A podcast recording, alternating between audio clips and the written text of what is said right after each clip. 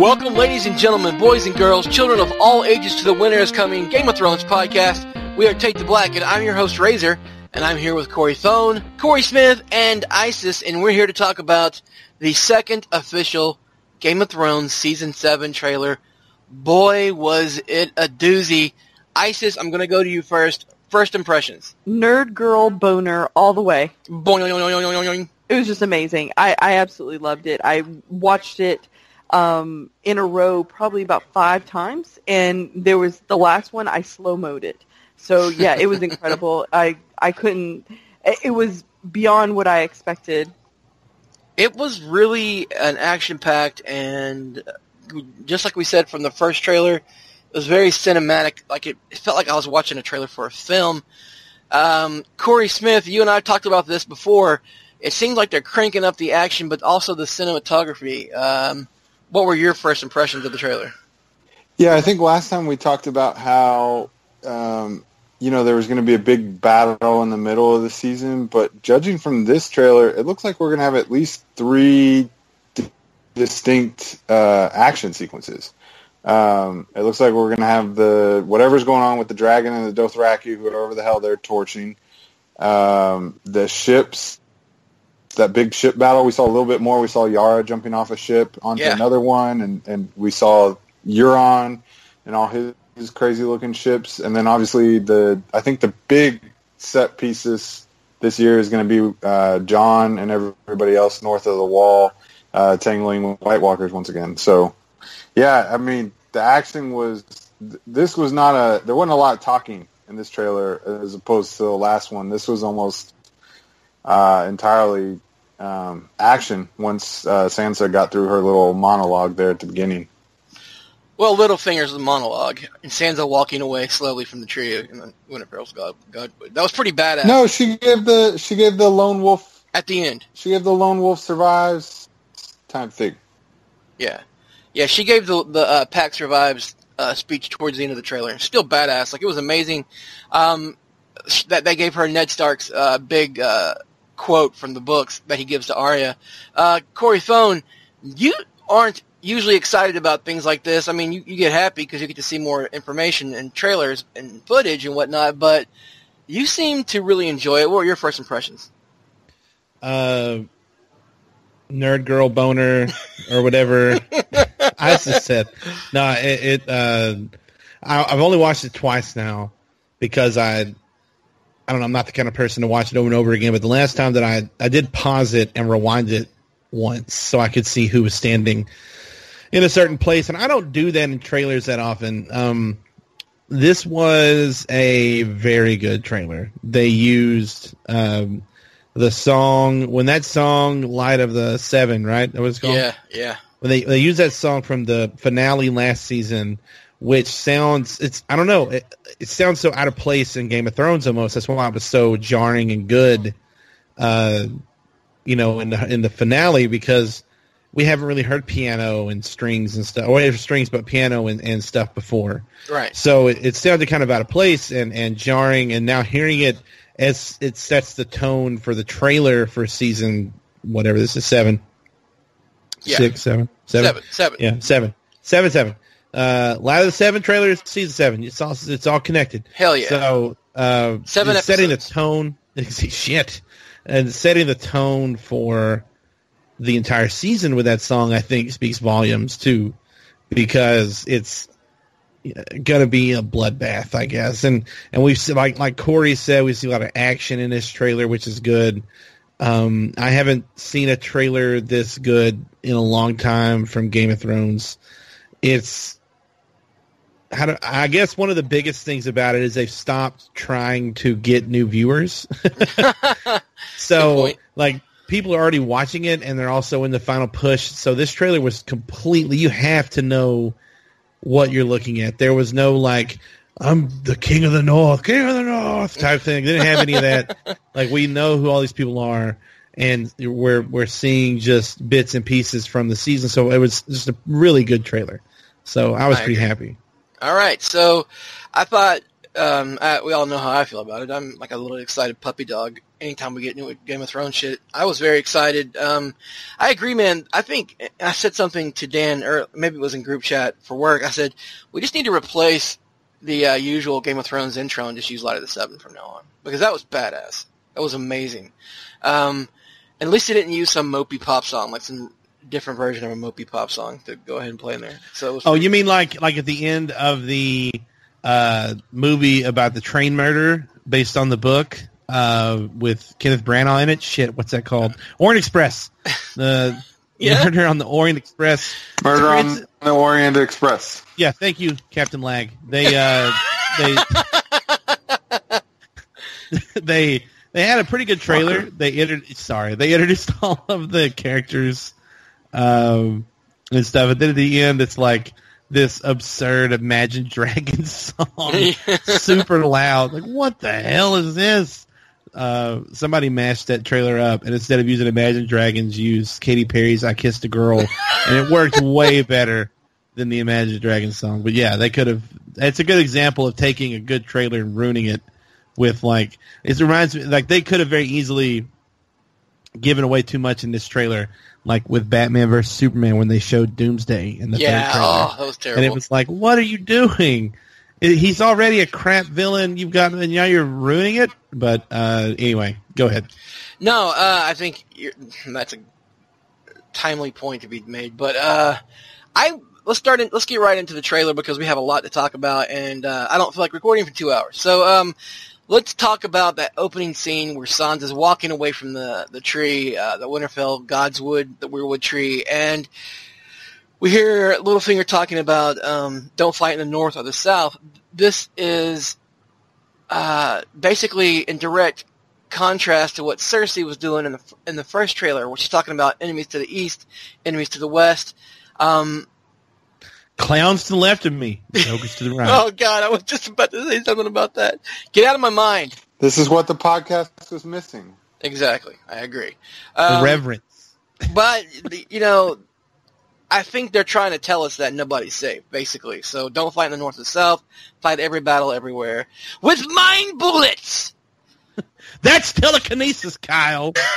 I knew you would pick it up.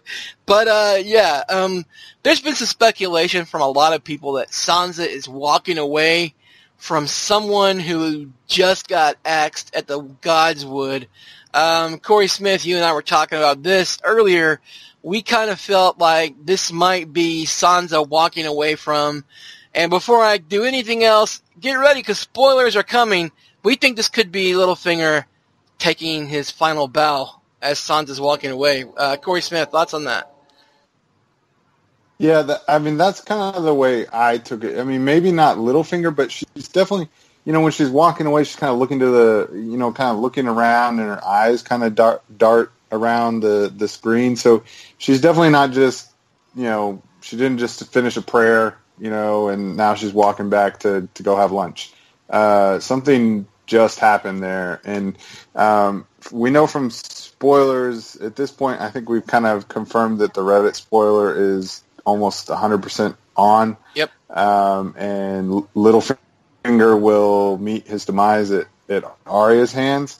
Um, we don't necessarily know how that'll happen, um, but it definitely could be right there in front of the heart tree. I mean, Bran, you know, if Bran, if they involve Bran in it, you know, if Bran, you know, does some weirwood vision and sees Littlefinger's involvement and you know everything he's done throughout the whole series, um, you know, it definitely would make sense to kind of be right there in front of the heart tree. And I mean, you know, Arya could jump down. You know, she could pull off a, a leaf. You know, she got taught some extra cool stuff from the Faceless Men. Who the hell knows? Uh, but definitely something happened in that shot when she's walking away, and I think they kind of hit it in there real subtly. And then, you know, obviously when we see the actual season, it's gonna make a lot more sense. You know, Yeah, I think but a right now, just look. You know, I think most people. Yeah, I think a lot of people are just going to see that and oh, she's walking. Look at Sansa. But later on, we're going to come to find out that was a pretty big moment. right, right. Um, and we go directly from the Godswood at Winterfell to Isis. We go to the wall, and Bran and Meera are standing at the gate. And now we get to finally see why the, the gate at Castle Black is raising up. It's because Bran and his uh, crush are ready to get through the gates and go home. Um, are you ready? F- and then later on in the trailer, we see him in a wheelchair. Are you ready to get your little Bran flake back at uh, back to uh, Winterfell? And um, maybe Meera can take a rest. He doesn't have to drag him around anymore. I am. I want to know where this freaking wheelchair pop out of? Because I mean, we've seen in promotional shots of Meera, poor thing, dragging his freaking sorry ass through the damn snow, and then all of a sudden, there's like you know, there's there's a wheelchair. So uh, I'm happy that there's a wheelchair. I hope that Bran uh, and Meera, she deserves a huge rest. Hopefully, uh, they will get to Winterfell. I would like to see the the core of the uh, of the family get back together, whether it be with you know Sansa, um, with uh, my God, I'm drawing a blank of her sister, Arya. Um, Arya, thank you, Arya. She, I'm like, I've had way too much to drink for this podcast. Anyway, uh, Arya and uh, and all three of them get get together and and really kind of come together as some like really superpower um, of the, of the North, if you will. And then you know, if, especially if they can all be there waiting for when Jon comes back, I think that would be a, a great way to bring the family back together again. Uh, especially you know, Jon, he just assumes that he doesn't know what, where his brother's at, and he doesn't know. I mean, he just thinks it's him and Sansa. He thinks that that's it. They're the only ones left. Yeah, they, ha- And, they either uh, of them have any clue about um, Arya or Bran. So Yeah, Getting I, I'd like big family, reunion, getting the big Stark family reunion will be probably a huge payoff for fans of House Stark. Well, not probably, it definitely will be. And um, so And I think it will rival the reunion of Jon and Sansa because I think everybody agreed, whether they liked Sansa or not, felt like that was an, a pivotal moment in the show um, because she was such a bitch to Jon. Uh, or, I mean, I guess she just really kind of dismissed him, you know, as just kind of, yeah, a bastard. Um, but, I mean, she really genuinely, you could tell that she was like, oh my gosh, here's here's not my bastard brother. Here is my brother. You know, the fighter, the warrior, and all this stuff and everything. And uh, she was just happy to, to be able to find some family. And I'd really love for that to happen, even though as Bran is kind of very detached. Um, but we also saw his eyes turning white as well. So yeah, he's warging. Yeah, we have to see that too. warging. Yeah, Um, he's warging. I, I think that's going to lead in, and I, I'm thinking he's warging into the crows. And um, yeah, yeah. Well, and let's, let's don't skip ahead. You're skipping way ahead. okay, sorry, sorry. God damn it, Isis. No, um, let's uh, talk about the next scene after that. Jon is up north, and this is the first time we actually, well, not the first time, we saw it in the first trailer, but in this trailer, it's the first time that he's over across beyond the wall. Um, again, spoilers from Reddit sh- said that he's going on a white hunt to bring back one of the whites to King's Landing to show all the powers of the different houses that, hey, we have something bigger to fight than just each other. It's the army of the undead, and it's scary, and it's crazy. Um, but that was just a glimpse before they scooted into like King's Landing, where we have a group of um, people standing, and it looked like they were actually cheering. Like there's Lannister banners hanging from the walls, and it looks like they're cheering the soldiers as they pass by.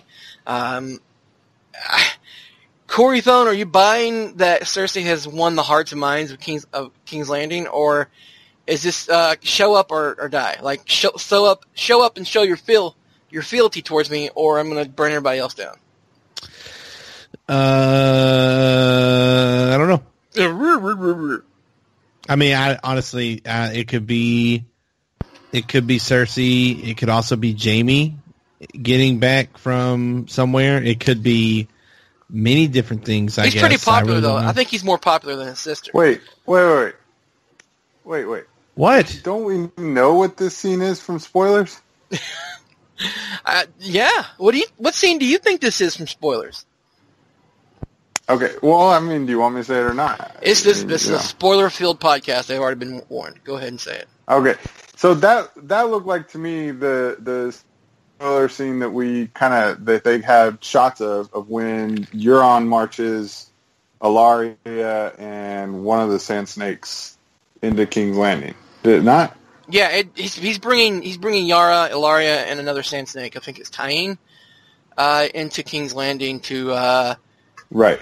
Because if you look at the picture, um, we uh, Dan, our editor in chief at Winter is Coming, did a nice little screen cap breakdown, and if you look at the picture closely, in the center uh, closest to us, in I guess in the forefront of the shot, are soldiers dressed in gray.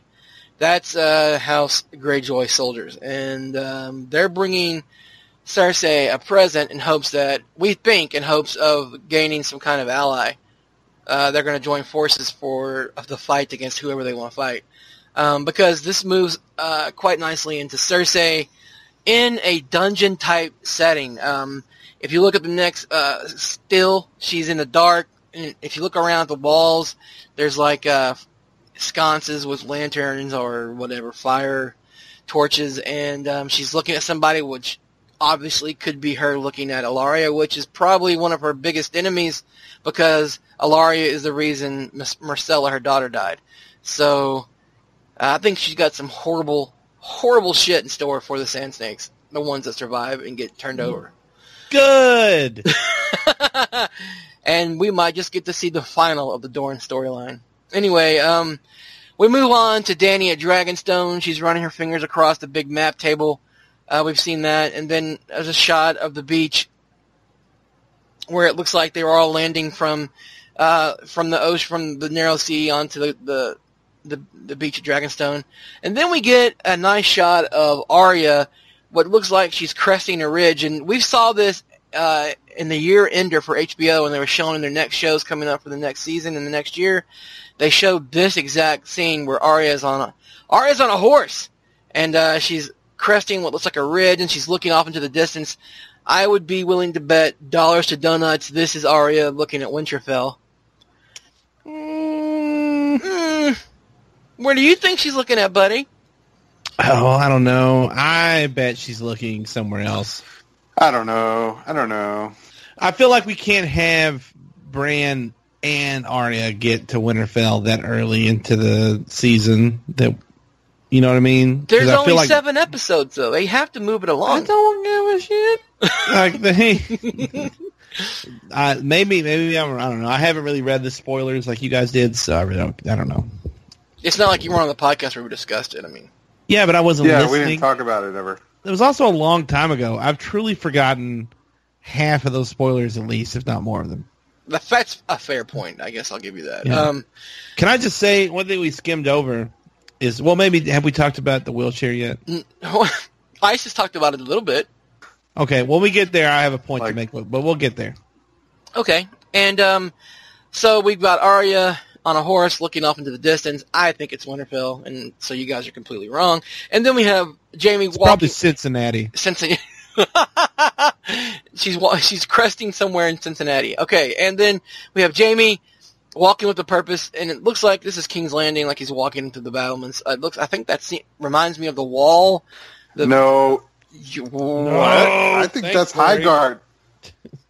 I think that's Highgarden. Okay, what makes you think it's High Garden? That's Highgarden. It looks pretty high up, and there's certainly lots from of the- garden shit everywhere. So Okay, all oh, right. Fuck off with your shit. Listen, because he's walking through there like he's walking with a purpose. Like he's going. Like I feel like that's this the scene where they've just taken Highgarden, and he's walking up to see Olenna. So that's, you, that's what I got. so he can't walk with a purpose in King's Landing. Like maybe he's pissed off and he's walking around like, I gotta find got fu- my sister. I gotta fuck her. yes. whoa, No, I'm not saying you can't. I'm just saying to me that's what it looked like. Fuck. Okay, all right, Never fair mind. enough.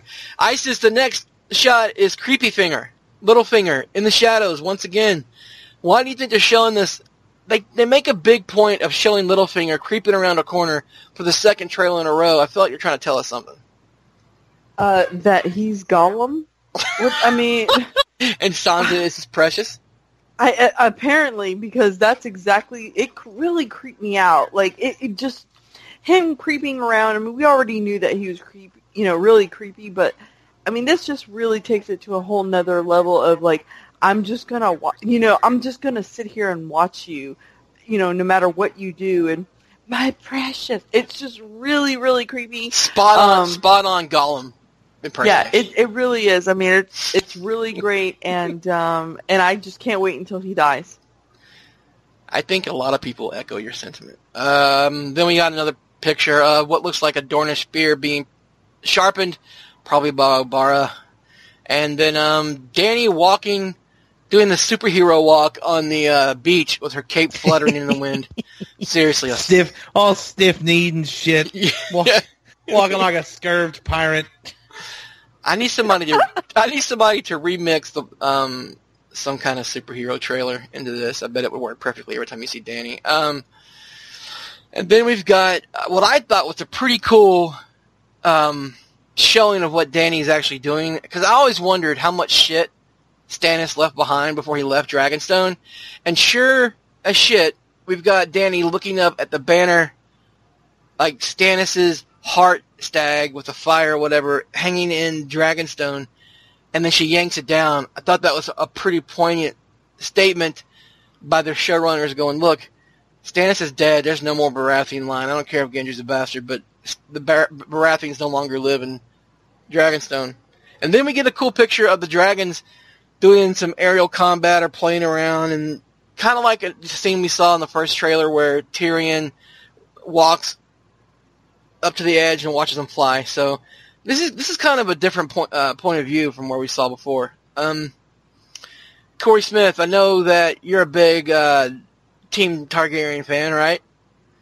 How do you feel about uh, Dany just taking taking over at Dragonstone? Yeah, I thought that that shot of her, her pulling down Stannis's uh, old banner was pretty awesome. Yeah. Um, because yeah, we hadn't seen Dragonstone. It hasn't really factored into anything. In fact, and I don't even think anybody's mentioned it since Stannis left, if I'm not mistaken. So I thought it was pretty cool. You know, yeah, obviously she's going to go through and she's going to literally clean house. It's going to be full of all Stannis' old shit, and she's going to want to get rid of it and put up, you know, House Targaryen stuff everywhere. So I thought that was a pretty cool shot. Um, and I, I don't know, I, I was, I was kind of, it was kind of weird seeing uh, Grey Worm with his full-on helmet and kind of looking back and giving us that kind of cool little little gift shot uh, of you know nodding his head and something like that. So that, I thought that was kind of an interesting shot. I don't really know. Well, what- that looks like, you know- and at first we thought that could have been uh, Dany's forces arriving at Dragonstone at first glance, but then you think about it, um, who Oh, yeah, you're right. I see you're going with this. Yeah, if you think about it for a second, you've got um, Tyrion, who what was one of his jobs growing up at Casterly Rock was keeping the sewers flowing, and he Yeah. told he told that story um, two seasons ago, or maybe it was last season. He told the story about Yeah, how and go ahead. Okay. Anyway, he told he told the story about how his dad gave him that one job, and then and then now we've got this picture of the Unsullied, and we know that from later on in, in the trailer, the Unsullied actually opened the gates to Castle Rock, and so you got Unsullied on one side and the other. So I bet you Grey Worm and his little uh, band of, of eunuchs open the gate from the inside, and so there's no real, Yeah. there's, there's no real siege. It happens though it happens quickly, and they have that Yeah. that inside knowledge from Tyrion. Um, Ba- By the way, Band of Eunuchs, best Beach Boys cover band you'll ever encounter. oh man, you know what though? They probably fuck. I'm just I'm just telling you, they're Hey, eunuchs. this guy, this guy fucks. But um, Isis, uh, right underneath Grey Worm nodding, we've got um, Bri- uh, Brienne and Pod arriving at Winterfell. How excited are you to see those two joining the big group? I am so excited, especially since uh, we talked about it in the last podcast. The the pictures, the promotional pictures that had came out, and it showed you know um, it, it showed Pod looking all buff and shit. And I'm really I'm really ready for him to kind of show that in all these years of his training with uh, with Brienne that he's actually learned something. And, and you know he's going to be there for Brienne, so I'm excited about it. I, I'm, I'm excited about her actually being on the show uh, more regular than she has been lately. So uh, I'm definitely every time I see her in more promotional, uh, inform, you know, stuff that they send out, whether it be posters, things like that, I get really excited because uh, I want to see more of her. Yeah, and um, in some of the uh, I guess it's promotional stills we saw earlier this week. Um, maybe it was yesterday. Uh, we saw a picture of Pod and uh, Brienne training in Winterfell, and she's kicking his ass. Like she's giving him a good workover. So he's still got a lot to learn. Of course, Brienne's a badass warrior, but whatever. Our next still is the Hound. Corey Thung, you love the Hound, right? That's my dog. That's your dog. but he's we see him looking all like scared and like looking back and forth like in the next shot and this is in snow. He's he's across the wall, we think. Think he's running from some whites. Your boy the hound might be in trouble, Corey. Yeah, I mean he's gonna have a hard time getting away. He's kind of kind of limped up, um, and also he's not the most. I mean he's not nimble. He's good in close combat, but he's not a he's he's not a sprinter, you know.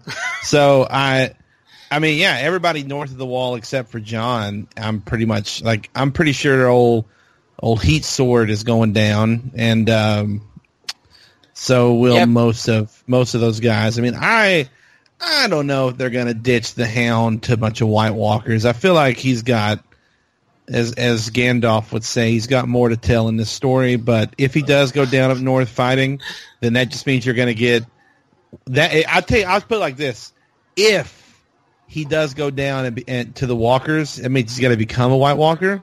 Oh God! That to me, 100% confirms Clegane Bowl that we're going to get confirmed right now. That we're going to get Ice Man Hound, Ice Hound. hang on, Dog Ice, Ice Hound, Wolf. I can't. I got nothing. Nothing. Ice Hound versus Franken Mountain. I like it. Yeah, but if he doesn't go down, then it's probably going to happen. Dude, if that happens, I'm I'm blowing all the air horns. That's happening. That's going off, bro.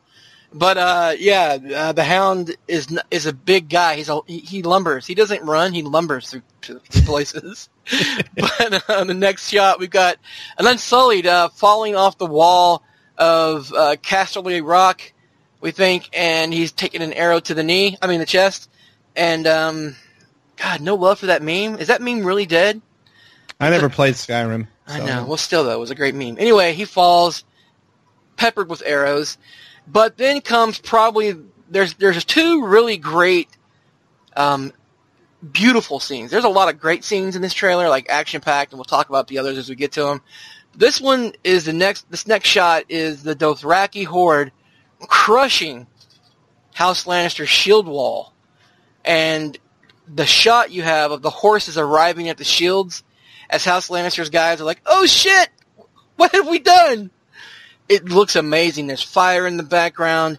I cannot wait for this like mix of 300 and Braveheart all together. It just looks like you know, freedom, and they attack. It looks badass. So here's the question: Are we actually going to have a victor out of that war? Or is just going to be a battle, and then they're going to retreat back to each other's respective corners? Because if they're marching Yara down the street, that would imply that uh, that would imply that the Lannisters won, but maybe not. I don't really know. We kind of take we kind of took.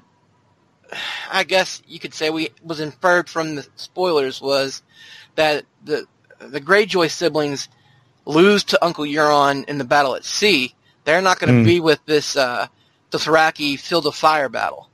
Um, so that's two major battles, and then Jon's group in, in the north is going to be the third major battle you see in this season. That's kind of what we were thinking. Three major battles, one in the fields, one in the one at sea, and then one in the, in the snow. Kind of okay. because and that, that segues nicely into Yara jumping ship. Um, we see a, a person and it looks just like Yara jump across um, to a flaming ship. Isis, it looks like our girl Yara is, is, is in real trouble. Yeah, I'm really worried about her. I mean, you know, she she looks scared, and anytime you see her looking scared, then everybody's shit's about to get real. Shit's about to get real. I mean, we already know from spoilers that I understand that you know she might be captured uh, in some capacity, and not only that, but um, you know her brother looks petrified, uh, almost you know frozen in and just fear. And he's kind of looking off. And he may be even looking at his sister going oh shit you know what's going to happen to my sister? So i, I think there's a, a really craziness that's you know that's going to happen between them. Uh, their storyline obviously is going to kind of take a, a, a real big turn. Um, and we just got them together. And I guess that's what my point is, is that they just came together. You know, he is relying on Yara to kind of help him through this PTSD that he's going through um, and trying to get his life somewhat back together again or, or have a life. And um, to see that Yara might actually get ripped from his his life again uh, is going to be absolutely. It might it might know. break him finally break him completely. It, it might. It might break him. I mean, there's just so many things that, or, or it, he could find, you know, where he finds himself and says, "Hey, I need to, you know, try to find my sister, and I need to be strong for, you know, in order for this to happen, and I also need to get help because I obviously can't do this on my own." Uh, so I feel like there's a lot of potential there, but I also feel like there's a lot of potential for heartbreak um, in in just in I don't want to call him Reek anymore, but you know I, I feel like he could revert. he could he could revert back to Reek at any given moment, and this might be a trigger. You know, so Good point. uh, I'm I'm really interested to see what's going to happen with them. It, it definitely. I mean, I always felt Yara was a very interesting character, uh, but you know, I feel like, and I don't think she needs uh, Theon to be interesting. She's just an interesting character. Yeah, she's cool without Uh, it. But he, yeah, he he's to the he's he to the point in his prog- progression that he's either going to be broken by this or he's going to be emboldened. Either he's going to he's going to be like he's going to revert back to his Reek ways, or he's going to step up and be like, "We got to get my sister back at all costs." So this Yeah, would be a, shi- feel a, a big has- moment for him. But I feel like he also needs Yara to, I hate to say this, he needs Yara to make him interesting. And isn't that awesome that it's actually kind of the reverse way? Because normally people feel like, oh, well, you know, this female character needs a male character to make her more interesting. I actually feel like it's the reverse with this. I think that Theon is more interesting because of Yara. Hmm. But that's just me. You bring up an interesting point. Um, Smith has his hand up. oh God, oh God, what? Oh God, no! I was just gonna, I was just gonna say, I, I think uh, y'all are kind of hitting on it. I think Theon's gonna, I think he might revert back for just a little bit when Yar gets taken, but then I think he's gonna, he's gonna turn into, you know, how Yara went after him um, when he was captured by the Boltons. I think that's what Theon's gonna try and do. Like that, Yara is the only thing he cares about. I don't think he, I don't think he necessarily cares about himself too much anymore you know, we saw him not want to be king in the Iron Islands. He wanted to support his sister, and I think when she gets taken, that eventually that's going to cause him to kind of to go after her and you know go into full on you know rescue mode. Good point. Um, our next shot is of House Lannister's bowman shooting in the air, and let's not pretend like we don't know what this is. This is uh, more than likely a bunch of idiots shooting arrows at Drogon, and it's like none of them watched The Hobbit. You can't hit a dragon with a regular arrow, so um, you need like your special specialty black arrow. You need a Skylance. Yes, Skylance. Oh my god, yeah. Amazing. Um, and then we have what Isis was hitting on earlier, uh, Bran warging to a, uh, what do you call a, what is the name for a group of ravens? I mean, I know it's a murder of crows, but is that the same thing? I don't know. Anyway, a murder of crows flying over, uh, if you look really closely in the background, it appears to be the undead army of the Night King, and then right beneath them, the Night King actually looks up at the ravens, freaks Bran out because he's warging the ravens, and then we show Bran in his specially made wheelchair. It looks like an all-terrain wheelchair as well, Isis. Um, boy, I think Hodor and Meera would have been happy if he had this bad boy north of the wall. Yeah, I feel like this is some fucked up bullshit to go ahead and pop up right now, especially after seeing poor Yara just carry his freaking sorry ass through the damn snow. And, you know, him just chilling there, just like looking at the sky, just freaking pontificating on shit. And, uh, and she's over here like, oh, fuck, how, how much further do I have to go? And, um, you know, I, she's probably saying, I didn't sign up for this bullshit. And, uh, I really feel like you know he really needs to uh he owes a debt of gratitude to to uh to her and the fact that they pop open I mean, is it that they get to like the the to Castle Black and they make this freaking wheelchair? I mean, No, I think they get to Winterfell and this is made for him there because obviously House Stark is taking over the North again.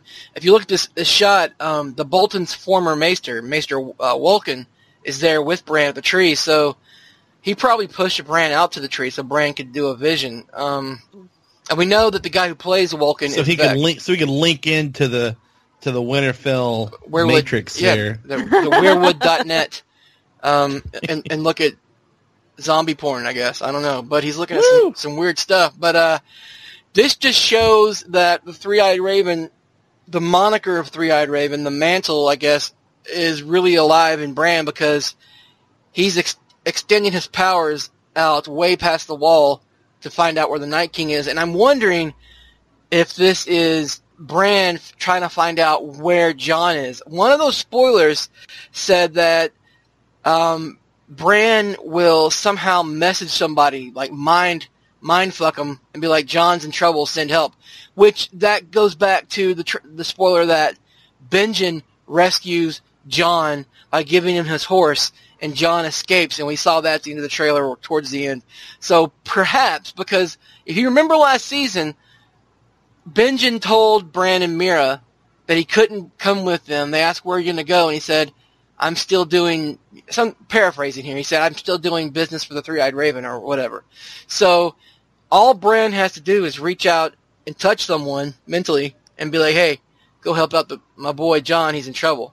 Um, I don't know, uh, Corey Smith. Uh, you and I have kind of dissected these things a lot for Winter is Coming, and we've obviously you and I have had to pour over those spoilers quite extensively. How do you see this working out? Could could this be Bran sending help to Jon? Um, yeah, I don't know. This is one of those times where I'm kind of caught um, in the middle. Um, I I could see this. I, I definitely think the Ravens are being controlled by Bran. Like that, I think that's that's pretty clear. As to whether or not he's looking for Jon or if he's just kind of scouting and trying to find the whites and the White Walkers Troop for movements. Jon. Troop movements. I got you. Right. Yeah, like he could be trying to find out. Okay, hey, look, the the Knights King is over here. You know, you when they're going on their white hunt, when Jon's going to find a white, you know, they're going to need to know where the the whites are. So I could see Bran sending out all the ravens to try and find uh, the White Walkers and you know their army and all that stuff. So it could be that, or like you said, this could, be um, Bran sending help for Jon um, in the form of the Ravens. We saw the Ravens sort of help Sam, uh, Sam and Gilly uh, back That's in true. season three. Remember, there's that whole big old troop. Yep. Right. Um, so it could be that. But I definitely, as to whether or not it's connected to when Benjen shows up, uh, I, I don't know. I mean, Benjen could, for all we know, Bran could have some sort of direct communication with Benjen because it, it seemed like, you know, when Benjen showed up in season at the in the uh, right after Hodor died uh, to rescue Bran and Meera, it seemed like he was kind of already told to be there. So. I, I don't know. So it seems like Bran would eventually inherit that power, like the old three-eyed raven. That's a So, good point. Good point. uh, Yeah, Uh, I definitely if- think, he sends Benjen. So I, if they're there, if if Bran is stalking, I guess stalking the Night King, looking for troop movement, then hopefully that means Jon is at Winterfell when this happens because I'm hoping for a full-on Stark reunion, and that's, if that is the case, then um, they're you know I don't know maybe they're they're in connection talking to each other, and he sends him on to look at what's going on. The next shot is Hey, probably the most hey, badass hey. shot. What what what what? Did I not say that I wanted to talk about the wheelchair? You know what? I apologize. Please tell me. And let me tell you, what I have to say is very important and is not going to derail the conversation at all. Go ahead. What were you going to uh, say? I'm surprised you. I'm surprised you believe that. So there's. I'm a sucker for you, man. You know that. so I have this theory about that wheelchair. Actually, Okay. I think it is. I think it's kind of foreshadowing uh, for what the future, what the future holds for Bran. So in this era where winter has like the long winter has come, and the Night's King is marching south, so like besides Bran, you guys have talked about like magic waking up or whatever, or not just magic, but like these special abilities like waking up, kind of like the the dragons being born. Bran's ability, you start you saw the other people that could warg up north, right? Mhm. There's going to be more of those people in this season.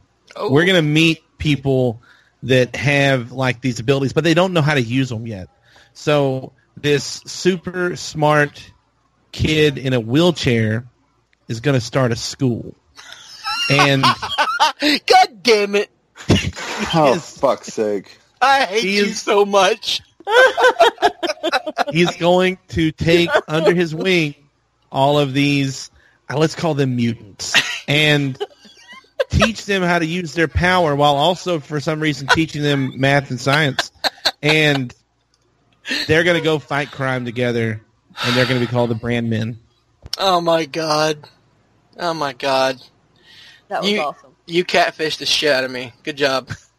You're I, welcome. I fell. I fell for that one. Uh, so let's move on to the baddest ass scene ever. Beric Dondarrion igniting his sword and like bringing it to bear, getting ready for the whites. Oh my god! Like I was watching this trailer with my wife, and we were like, "Ooh, this looks pretty neat. This is pretty exciting." And then when he, when that little bitty scene shows up, and his sword's aflame, and he's hunkering down for the next blow to the white. My wife and I at the same time go, "Oh shit!" Like it was that. I mean, it just caught me off guard.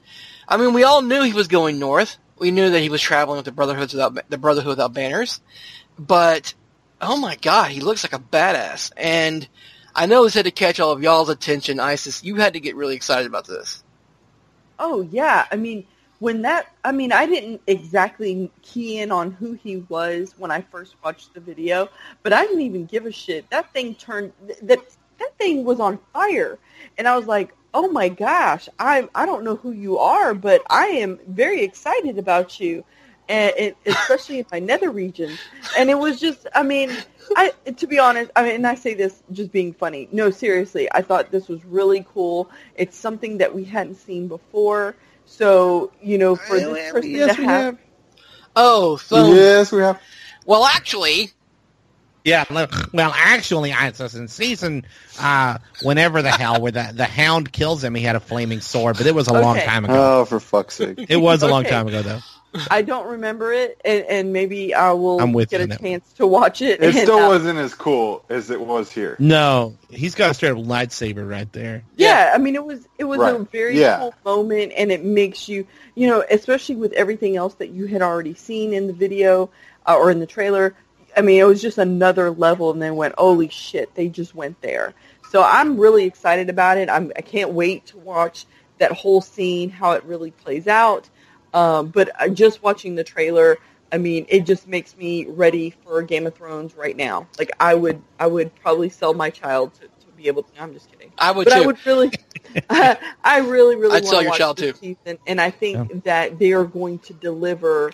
Even though everybody, we're you know, we're not happy that we're getting a shorter um, series, um, but I think this is just it, it adds to another level of really excitement. Well, since Corey Thone brought up the fact that he had, this is the second time we've seen his flaming sword, um, uh, let's talk about it really quick. Corey Smith, um, we saw in that scene where he ignited the sword in the first one, he cut his hand, and it was kind of like supposedly his blood lit the sword on fire. He's got gloves on this man, and he didn't run his hand across the, the blade. Lightbringer confirmed. Yeah, yeah. He, he and Lightbringer. No, no. Yeah, then we saw when he did it last time. It was like but right before he fought the Hound. It was like, oh hey, look what I can do. And he turned. You know, he, he yeah, he, he cut his hand, I'm gonna need you to re-say that like Here, it's Stuart like- Matt TV. dude. So, but in this, this one, it literally did look like a lightsaber. Like he pushed a button, and you know, ignited his sword. And obviously, if you're fighting the freaking, you know, the whites, anything fire is going to come in hell of a hand, you know, hella handy. So, uh, yeah, I mean, I think I, I was with everybody else. We all had nerd boners when we saw that because he literally just like it was literally like a lightsaber. He hit the button and boom, it ignited. Was missing was a little hum, you know, when a lightsaber comes on. So yeah, it was pretty Speaking- fucking awesome. Speaking of that, I'm actually reading the comments under the video here, not on on your page, just on Reddit in general. And this is funny, David, that Okay. we talked about it looking like a lightsaber, and there's been a lot of talk about that on here about how cool this scene is. Because honestly, it was one of my two or three favorite standout moments. Because I'm pretty sure he's about to die, Yeah. so it's pretty badass. He's gonna go down with a flaming sword. But the question is, guys, have you ever heard the tragedy of Darth Cersei the Wise? It's not a It's- it's story it's the not a story. Oh Lannisters. my god. It's not a story the Lannisters Oh, would tell you. God. Darth Cersei was a Dark Lord of Westeros, so powerful and so wise she could use the mountain to destroy life. Ironic. She had such knowledge of the dark side, but she could never keep the one she cared about from dying. Do you write this down before you Oh my god, I'm say dying. it, or are you just coming up No, with it I off the top of actually, your that head? was all Reddit comments, man. I got to give them credit. I thought it was so funny. I had to mute my microphone. I was laughing the first time. Oh Jesus Uh, Christ, that's awesome. That but is it fit amazing. pretty well. I, I, I knowing Dave, how big of a Star Wars nerd David is, Yes. I had to throw that in there. That was fucking great. Thank you so thank much you, for that. thank you, Reddit for that one. That was great. Oh my god. So um yeah.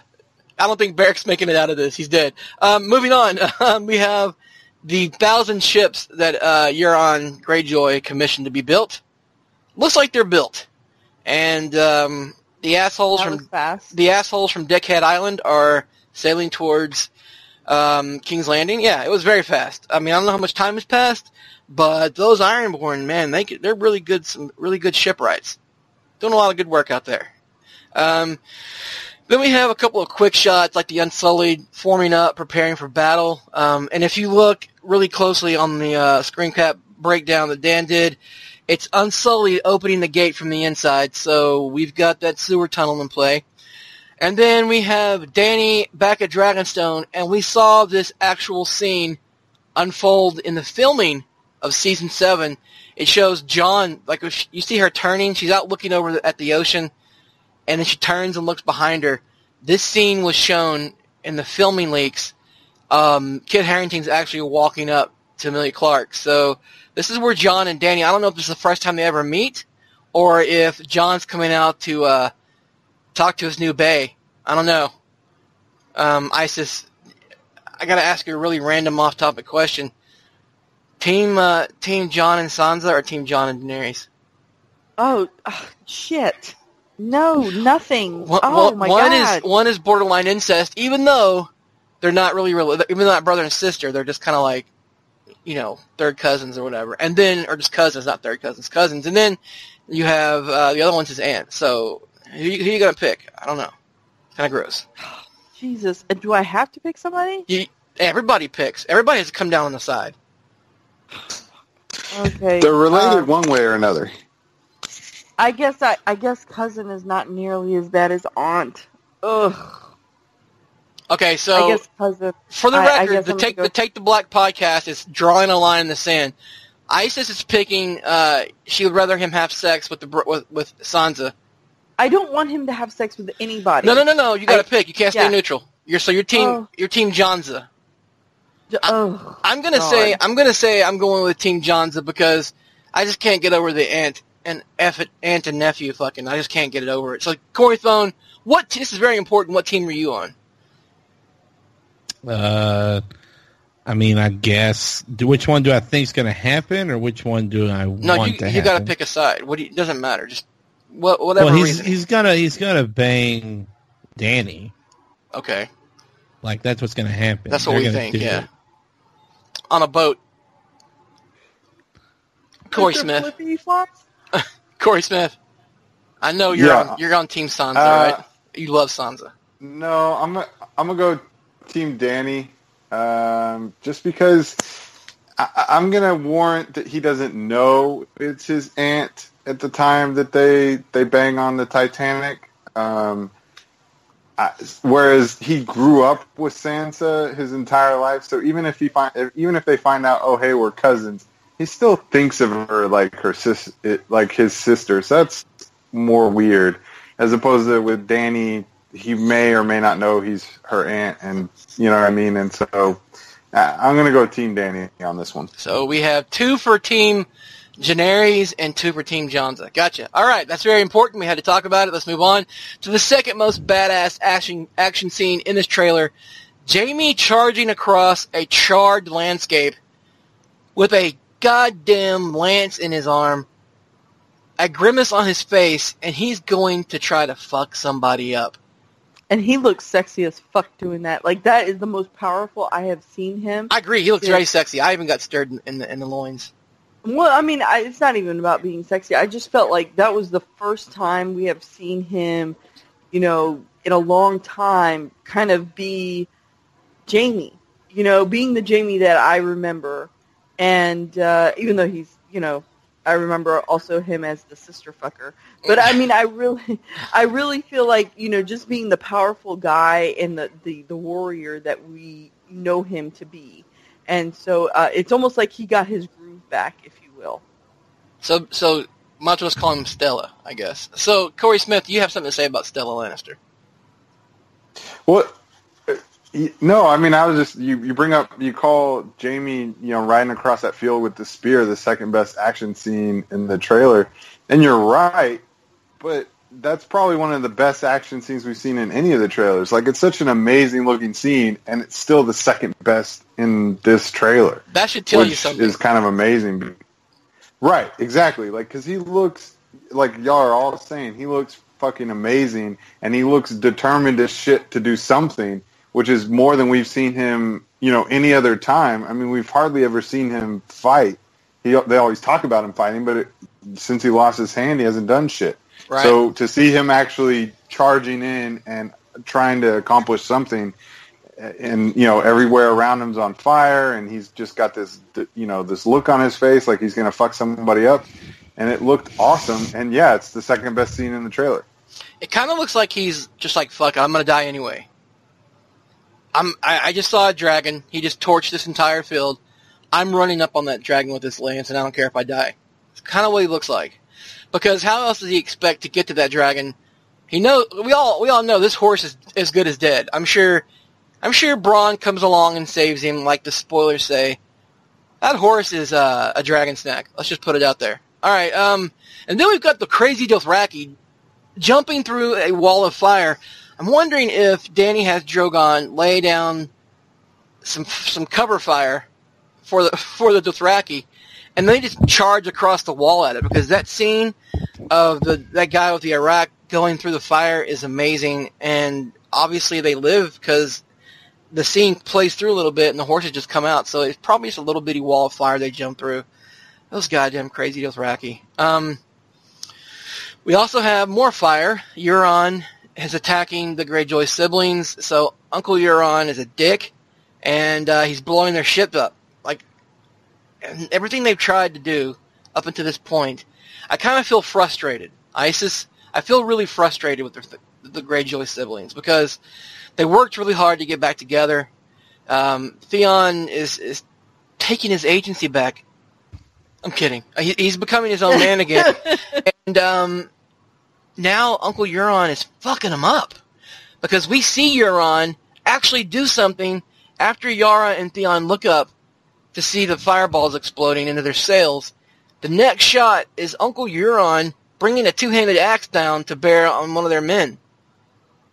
Yeah, I mean, I, I have to feel like I, I'm hoping that uh, there's going to be some type of way that the the uh, Greyjoys, and I mean Yara and Theon, are going to be able to get away. I don't think that's going to happen. I think Yara is going to. She's, if anything, she's probably going to sacrifice herself for her brother because she just seems like that's the kind of person that she is. That she, you know, she talks a big game and everything, but at the end of the day, she'll sacrifice herself. Um, and, and considering that he's the one who uh, Theon was the one who threw, you know, him Yara as the the the queen, if you will. Um, I think that you know she will go ahead and sacrifice herself in hopes that you know maybe her brother will go ahead and save her. Um, you're right. I mean, they've been through so much, um, almost about as much as the Stark kids, and I feel like they've definitely gotten the shaft uh, a lot of times. So I'm hoping that it's not going to be all bad, and they're they're going to be some some type of way where they can at least score a win. Um, but I don't know. It's not looking good. Um, Isis, I'm gonna stay with you for real quick. Your man Tormund looks in trouble in the next shot. Like he looks like, oh shit, whatever I'm fighting right now is bigger than I am, and uh, I'm about to piss myself. And this is the time where Brienne comes in and saves his ass, And then they have and then sex. he just and, and then they kiss. No, in the middle No, of battle, they just stop and kiss, and then just bang. exactly. right they they stop and kiss. Like he gets heart eye emojis, and then um and then he just like stops and kisses her. No, I, I, I really I think that this will give Tormund some kind of uh, realization that you know the, the things out there can touch him, and he is I not think as he knows. badass. I think Well, he knows. He's a wildling I- commander. I think he knows too, but he's also a little bit full of himself. Now, I don't I don't disagree that you have to be a little full of yourself to be in that situation, you know, to be a wildling commander and stuff like that. But um but I I mean they've also fought them before and uh I I don't know. I just feel like that if there's going to be a point where he's going to be like, "Holy crap. Um this just reached out and touched me and almost beat me." Yeah. So let's hope that they don't kill Tormund off because I love him, and uh, I I really feel like he brings a little added flavor to the show. But again, we're getting short on time. Uh, but I think they just threw that in there just to kind of you know get the the Tormund fans all riled up. all upset. Yeah, so our next shot, uh, Corey Thone, uh, look at the size of Drogon there, and you really got to consider the scaling here. Uh, when I shot, when I saw this shot the first time, I thought, okay, yeah, Drogon looks really big, but then when you think that there's a human sitting on his back, and you can barely see her, Drogon's fucking huge, man. Is this unfair? Like, game over, man. Game over. Of course, it's unfair, but that's there's nothing fair about. Especially this is before the Geneva Convention, I think. So At, at, You know, at the Dragon Pit, yeah. yeah. So you know, I, I mean, it- of course, it's unfair. It's how the Targaryens got in power in the first place, from what I understand. Yep. Is they just came over like, "Hey, I got a dragon," and everybody's like, "Well, we've got arrows," and it didn't go so well. So, uh, I, I, I've only watched the YouTube like.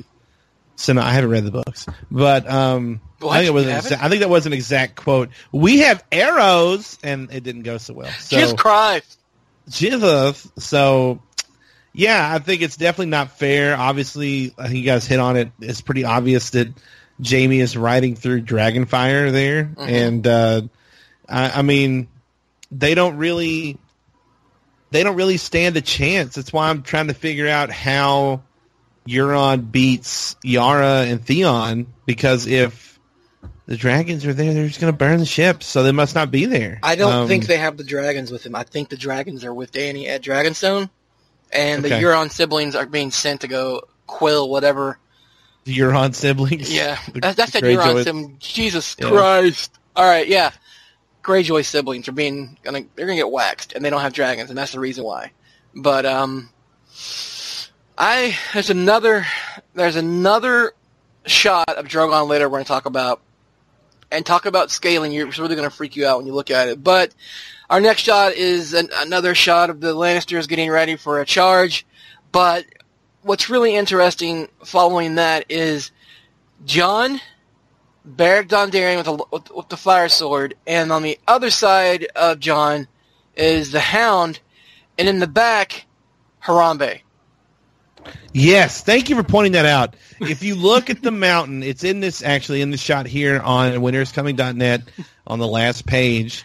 If you look over, it's over Jon's left shoulder. It's it's on right, stage left. In the mountainside is a clearly distressed face of Harambe, and and I, I mean, it explains everything to me It does. all of a sudden all the question marks all the dots get connected it's it's all been linked man it's it's this has been when this is all said and done whatever army is left is going to have to face the wrath of Harambe because he's no fool he's going to let all these armies kill each other and then he's just gonna avalanche the shit of everybody. Just monkey see, monkey kill, and he's gonna he's gonna gonna throw down, and it's the the monkey on the mountain. It's actually if you if you read between the lines in the third Game of Thrones book, there's actually a line in it that says, uh, you know, gorillas in the mist or something, and it's it's about Harambe. That's what, that's what this is about. yeah. So I'm glad you pointed that out, and it makes sense now. I mean, this is a new theory. Is Harambe the Great Other? He's got yeah, to be. no, actually, Harambe is ac- actually Harambe is Jon Snow's da- dad. Holy shit! Yeah, My mind is. he's watching his son, and he's like, I can't have my son die, so he's gonna he's gonna Harambe the shit out of those whites. You wait, you watch, Dicks you out. wait and see, you wait and see. I'm I'm excited for that. Um, then we have uh, Missandei Grey Worm having a tender moment. Uh, Tyrion looking all shocked, and I want to talk about this really quick. The next shot is uh, clearly to me anyway, and maybe I'm completely off base. Looks like the Hound drawing a sword in the sun, no snow around him. I'm Corey Smith. To me, this looks like the Hound is at King's Landing, drawing a sword to chop a little bitty fucking white up. What do you think? Harambe. Harambe. Are, are you talking about the mountain or the Hound? Well, The- there's the scene of that. Oh, I'm thinking of, a, of that behind the scenes trailer where, Yeah. where they showed the mountain. no, this is absolutely the Okay. Hound drawing a sword. Yeah, I, I mean, I guess it's down in King's Landing, but I mean, I, I guess we know from spoilers that they're going to catch a white and they're going to bring it down to King's Landing. We didn't necessarily know that the Hound would accompany them. I don't think, um, but yeah, I guess he he is because I think in the original spoiler it was the mountain that tried to go and and chop uh, the white into pieces, and it just kept moving, and Yeah. it freaks out Cersei or something. Yeah. Is that right? Yeah, something like that, along those Yeah. lines. So maybe, right. So maybe they just. I mean, the spoiler could be mostly right, and it ends up being the Hound uh, that that goes down and tries to chop up the white and can't really do it. Um, so I don't know. Yeah, I mean, I You guess know what else that means confirms? he survives you know what else? Bowl. You know what else this confirms? Corey Thone. Huh? Clegane Bowl, motherfuckers. if the Hound is in Get King's hype. Landing and the mountain is there, there's no fucking way they're not giving us. Why do you Clegane think Bowl. he's drawing his sword, man? Hell It's- yeah! Down. All right. Yeah. Uh, and, okay, so I just want everyone that's, that's made it this far into the podcast to know if this is your first time, like, like oh, there's a new trailer out. I'm going to check out this Game of Thrones podcast here on iTunes and, and see what it's like. And you're like, oh my god, this is so dumb. You're welcome You're welcome. because Yeah, this and, and, and this is- condolences. and I, I just want Get you to used to it. yeah, first off, get used to it. Secondly, trust me, this is way better than any other Game of Thrones podcast where you have four way too serious nerds talking about lapel pins and shit. We're having fun. We're making horn noises. Harambe showed up. Who didn't? Who expected that? Like this is this is way better. You might think, oh, I wish they would Dawn's take- watching porn. You Yeah, know, I guess he's not I'm watching talking. porn. Watching know. porn. What else? Are we, what are you doing over there, man? With your computer open, not on porn. I am literally watching Game of Thrones as we speak. See, asshole. and that's why But you right. need me on this podcast because you're over there watching Game of Thrones while we're doing the game. It's too much Game of Thrones. You need to have some levity in here. Well, well, and, and it, I can see we could either do it this way, and it's probably a bit annoying to some people, or we could do it this way. Well, actually, this scene um, speaks to a certain passage in A Dance for Queens, the upcoming tenth book from George R. R. Martin. That um, there is a a clash between the Great Other and Uh, uh, uh, point, point of order. Point of order. Point yes, of yes, order. yes, yes. Uh, kill me.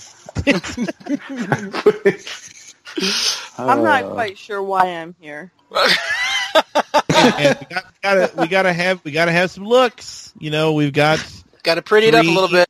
yeah, we got three just stupid We have looking to have a- dudes. So We have to have a woman on the podcast for profiling purposes. oh, boo. Oh, gotcha. Oh, I hate you. Um, Isis, let's let's let's have you talk a little bit. There are two scenes here where your delicious cinnamon bun figures prominently. One is Jon and Davos speaking together on Dragonstone. This is clearly Dragonstone because I say it is. And the next shot is Jon Snow fighting a White Walker that looks exactly like the one he killed at Hardhome.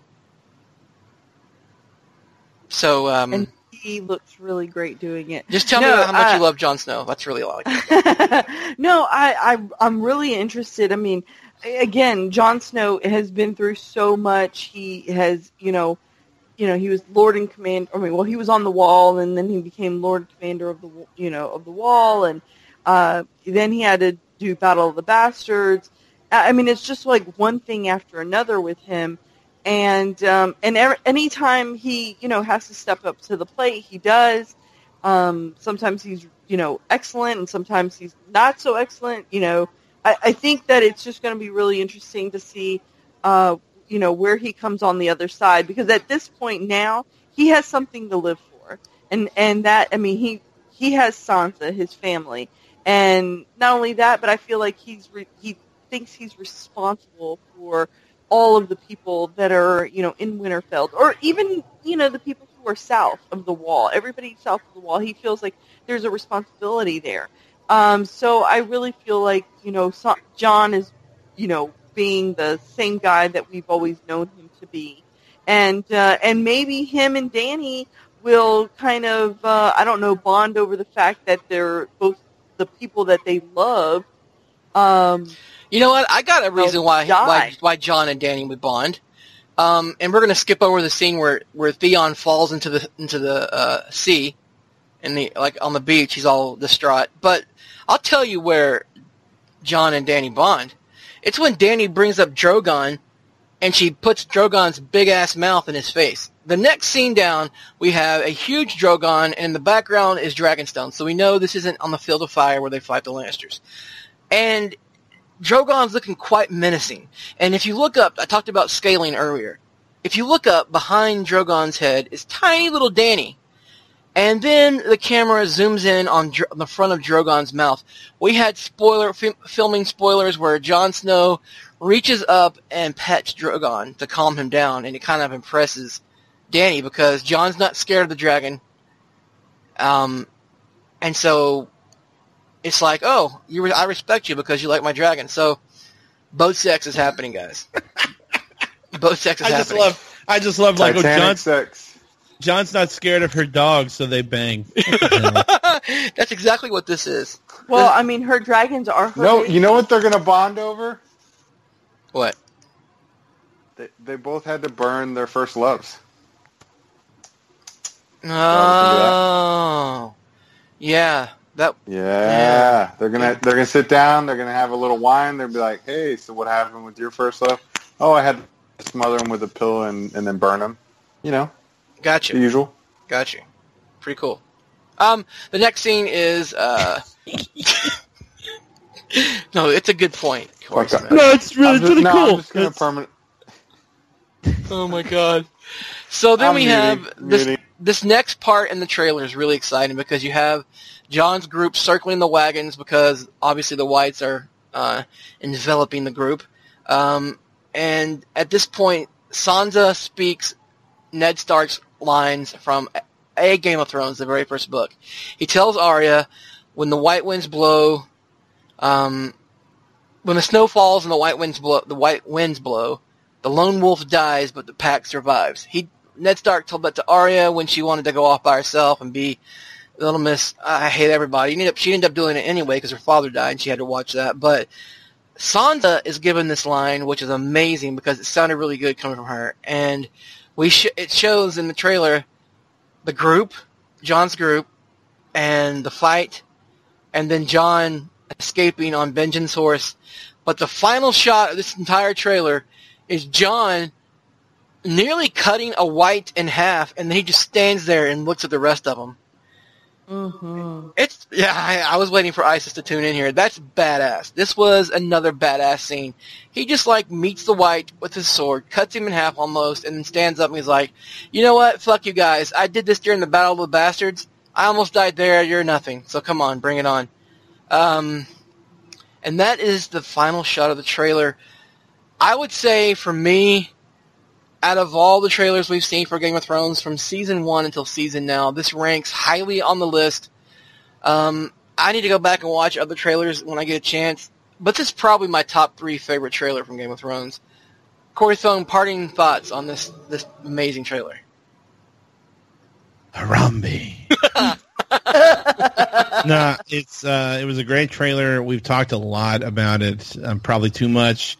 Just, I mean, at some point you're overanalyzing things. You know, enjoy it. Enjoy the looking at screen caps. That's the thing is looking at screen caps. What I figured out is that this was a very well crafted trailer because it doesn't impact me like when I see the picture of like um, of Yara on the boat looking up. Like that looks that looks yeah, it looks nice. But in the trailer with the music and the the theme, it just has such a bigger impact. This was a great trailer. I agree. In an era when trailers have gone to shit, this is a great trailer. So well done, whoever made this, whatever company they hired to do this. They did a great job.